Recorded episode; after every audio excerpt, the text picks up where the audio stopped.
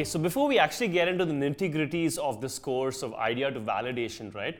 I actually wanted to cover why do startups fail, right? So they say 90% of the startups actually fail within the first five years, and 60% of the startups actually fail within the first year. Okay, so if you actually Google like why do startups fail, you'll get reasons like oh they didn't raise enough money, or you know what they didn't they weren't good at marketing, or they didn't build the right team.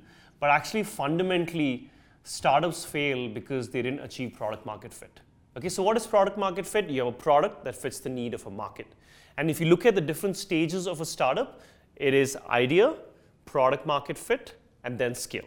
Okay, and uh, and I think the mistake that we all make, okay, I've been there, a lot of the other entrepreneurs that I've spoken to who are my friends, who are my mentors, have all said the same thing, right? They've probably done the same mistake, which is they start off with, dude, I have this awesome idea.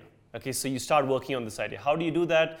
You get a team together, or you like, if you can code, you actually start writing your first line of code. And then you actually build out a legitimate product with all these beautiful features. Now, whether it's an online product or an offline product, it doesn't matter and you kind of build your product out. And then when you actually talk to your first customer, customer maybe three to six months down the line, the customer tells you, dude, I didn't really care about the product. And, and you're like, oh my God, I spent all this time and effort without actually validating my idea or my product, right? So the mistake I think a lot of people make is you start with the solution, then you try to force fit that solution to the problem, and then you try to force fit that problem to a specific customer okay? But the right way to do it is actually you start with a customer. You figure out who is that person that you actually want to solve a problem for. And once you've found that specific problem, hey, what is the solution that I can build that can actually help that customer solve their problem?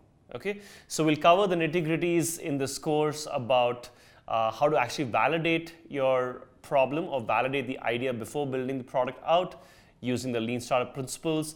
And then finally, hopefully, you can go build and create value to all the customers out there.